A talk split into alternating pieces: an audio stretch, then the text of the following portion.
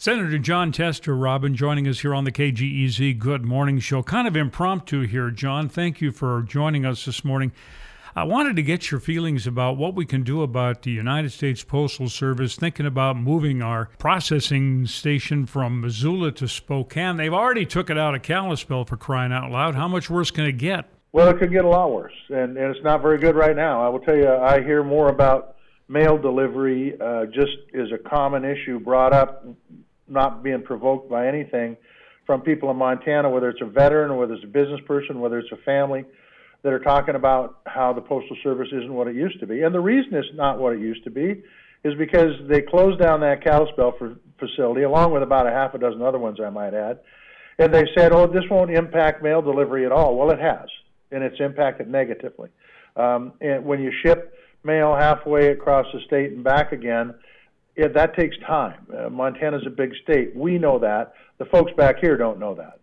And, and quite honestly, um, it, you know, if they shut down that, if they they're doing a survey now, but if they end up shutting down that Missoula facility, and that mail goes over to Spokane and back, it's going to be bad for all of Western Montana. It's going to be especially bad for the folks up in Kalispell because that mail goes to Kalispell, then it goes over the hump, two humps actually, to Spokane, and then back again look, most Montanans have driven that road.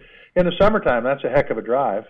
Uh, but in the wintertime, especially if we get some weather, that's a tough that's a tough that's a tough drive. And so, uh, what it will do, I believe, is it'll add a minimum, an absolute minimum of, of two days, and probably three and potentially four days on the length of a mail delivery. Now, I'm sure when they do their survey, they'll come back and say this won't really make any difference. That's baloney. And the reason we know that's baloney is because we've seen what's happened in a place like Kalispell when they closed down the processing facility, in a place like Butte where they closed down the processing facility, in a place like Helena where they closed down the processing facility.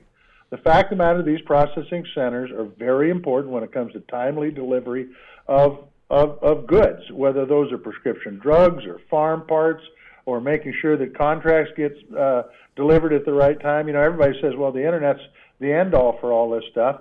Well, it might be for some people, but I'm telling you, it ain't for me. I mean, I like to get that stuff on paper so I can see it and read it and sign it if I if I need to. And as far as prescription drug, drugs go, you can't send that over the internet. It has to be delivered in person. So uh, there's a lot of things out there that we need the postal service for, especially in a rural state like Montana. Well, I get my VA pharmacy. Well, it comes out of Fort Harrison, but it comes by mail. Yep. And and look, I've had veterans come up to me and say, you know what?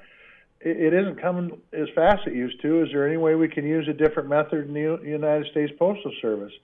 That speaks to the fact that the consolidation of these processing centers has resulted in poor delivery, poor service. And I want to nip this thing in the bud before it gets any legs. You know, they're they're going to do a facility review. Don't even go there. Don't even go there. I'm all about saving money, but if you want to do a facility review, do a review on the one in, in, in, in Spokane. Make Missoula the processing center, and you'll see the people in eastern Washington and northern Idaho go crazy because they understand this issue too. And when you have large segments of geography that you have to transit over to get mail from one place to another, you just can't shut down these processing facilities in wholesale fashion. It doesn't work. So, what can we do about this, Jon? Now, you have already sent a letter to Louis DeJoy, but yep. uh, you know, I'm not sure what that's going to do. You're on the Appropriations Committee. Can you put a little yep. little pressure on those guys? We are going to use every method possible to put heat on the Postal Service so they know. My next uh, my next move is I'm going to get a hold of the, the Board of Supervisors, and we're going to send a letter to every one of them saying Come out to Montana, take a look around. You're going to see this is not an easy thing to do because of the distance. And we're also going to be following up with DeJoy with phone calls and probably additional letters, quite honestly. Uh, he has never responded in a way that I've found satisfactory in the past. He's been in the position for six, seven years.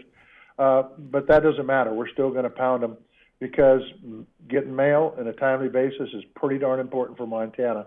Uh, and I speak from that because I've lived here my whole life and I've depended on the mail service every day. Jon, thanks for taking time out of your busy schedule this morning and uh, helping us get a grip on this. I hope that we can nip it in the bud. Yep, I appreciate the opportunity, John, and and and I would say for the folks out there that are listening, specifically, if you want to do something, you know, uh, we'll try to get you guys, and, and I'll try to get John. I'll try to get you the email addresses. You can have those folks send emails off, or what the heck, even send them a letter, and then they can see how long it takes. Jon, thanks so much. You betcha. Take care.